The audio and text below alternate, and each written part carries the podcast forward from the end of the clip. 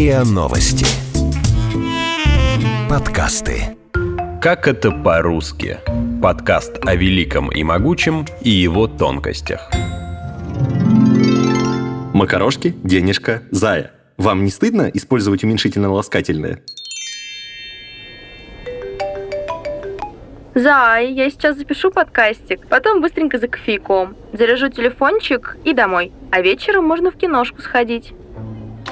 Часто мы даже не замечаем, как много в нашей речи уменьшительно-ласкательных. Их еще называют диминутивами. Некоторые даже стали мемами, как, например, диалог из «Улиц разбитых фонарей», получивший вторую жизнь благодаря клипу видеоблогера Энджойкин. Поторопись, у нас сейчас котлетки С макарошкой, нет, с Кажется, что уменьшительно-ласкательные должны помогать нам выразить доброту, заботу и любовь к окружающему миру и людям. Но, как отмечают психологи, под ласковыми словами могут скрываться разные мотивы. Ты будешь бай-бай, котенька. Твое сердечко прекратит делать тук-тук, а потом тебя закопают в земельку.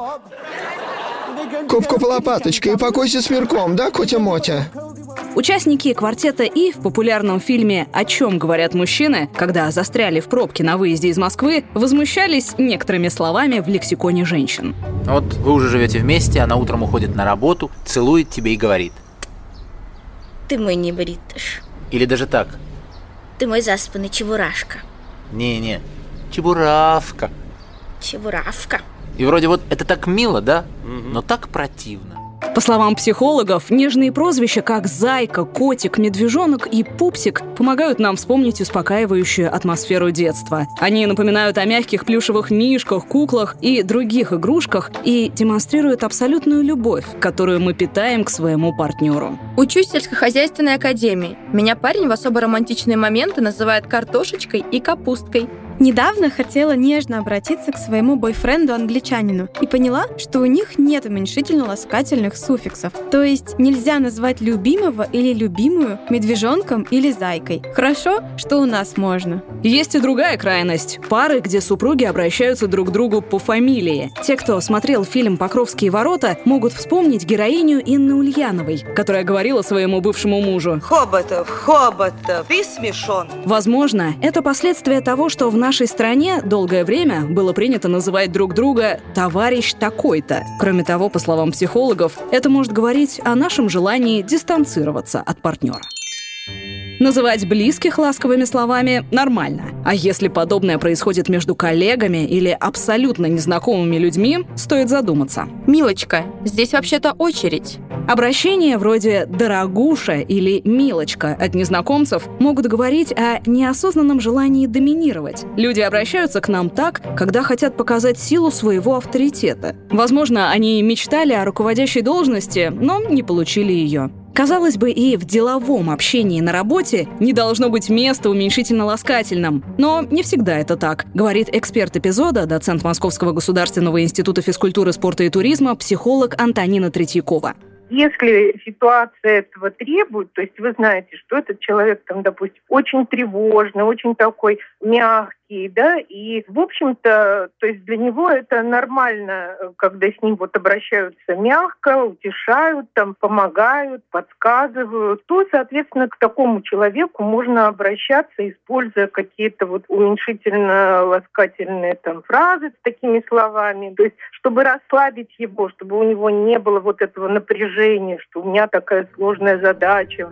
Нередки ситуации, когда начальник просит «Золотко, позвони туда-то и распечатай то-то». Или, например, шеф называет свою помощницу киской. Здесь иногда можно заподозрить и сексуальное домогательство, и желание унизить сотрудника и поднять собственную самооценку. Впрочем, иногда именно такое ласковое обращение комфортно и шефу, и подчиненному. Если перед начальником человек тревожный и играющий вот эту роль ребенка, если мы вот разбираем это ребенок-родитель э, взрослый, да, по Эрику Берну, то есть если человек с удовольствием играет такую роль, и начальник это знает, то он может вот эту роль родителя на себя взять, и как бы они так и взаимодействуют.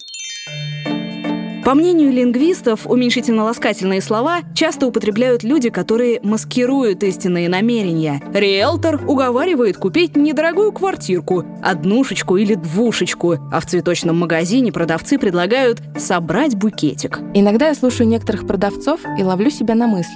Слишком много уменьшительно-ласкательных слов в их речи. Например, вам нужно в заявочке указать номер телефончика, а потом нести в кассу денежку. Наверное, продавцам кажется, что употребление таких ласковых слов поможет растопить сердце клиента. Он подобреет и станет сговорчивее, и сразу же согласится скупить весь магазин.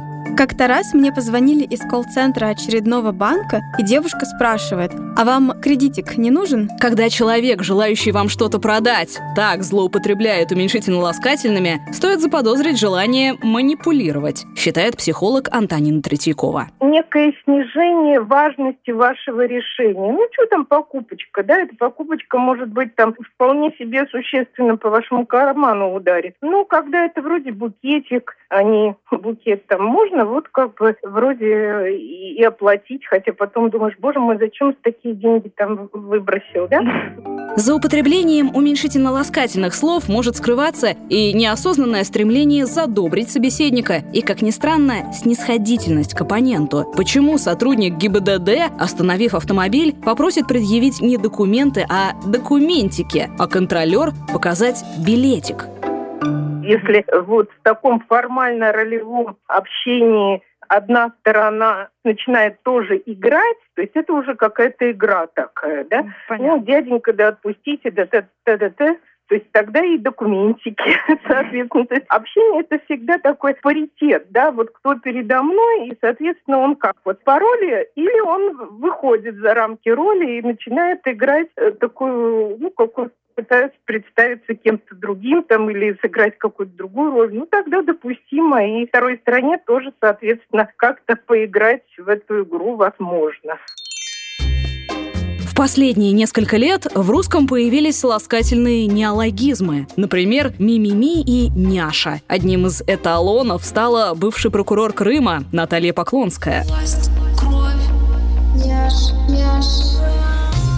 Слово «ми-ми-ми» выросло из мультфильма «Мадагаскар», где был маленький пушистый зверек. Именно его лепету потом все стали подражать. Причем, как отмечал филолог Максим Кронгаус, в английском городском словаре «ми-ми-ми» предлагается использовать для обозначения крайне депрессивного человека или действия. А в России оно почему-то стало выражением умиления.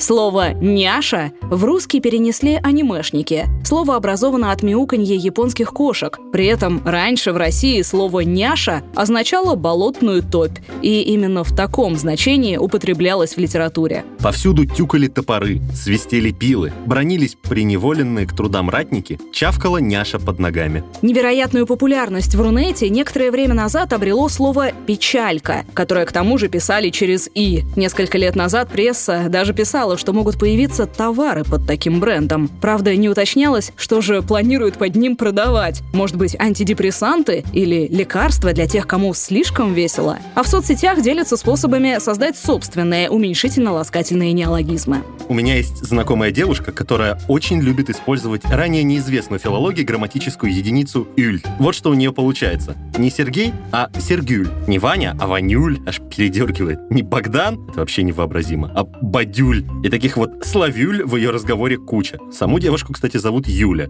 Ну, ты тогда обращайся к ней, Юлюль. Тем, кто любит слова «пупсик» и «зайчик», можно посоветовать перечитать роман Гида Мапасана «Милый друг». Герой, авантюрист Жорж Дюруа, бросил зрелую любовницу. В том числе описывалось и его отвращение от того, как она без конца называла его котиком и птенчиком, и совсем ему опротивила.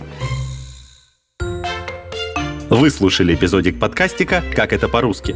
Эпизодик подготовила и озвучила Наташенька Шашина. Монтажик Андрюшеньки Темнова. Подписывайтесь на наш подкастик на сайтике ria.ru в приложении «Цех подкаст» в App Store и CastBox. Заходите, смотрите в инстаграмчик ria нижнее подчеркивание подкаст и присылайте свои вопросики на подкаст собачка rian.ru.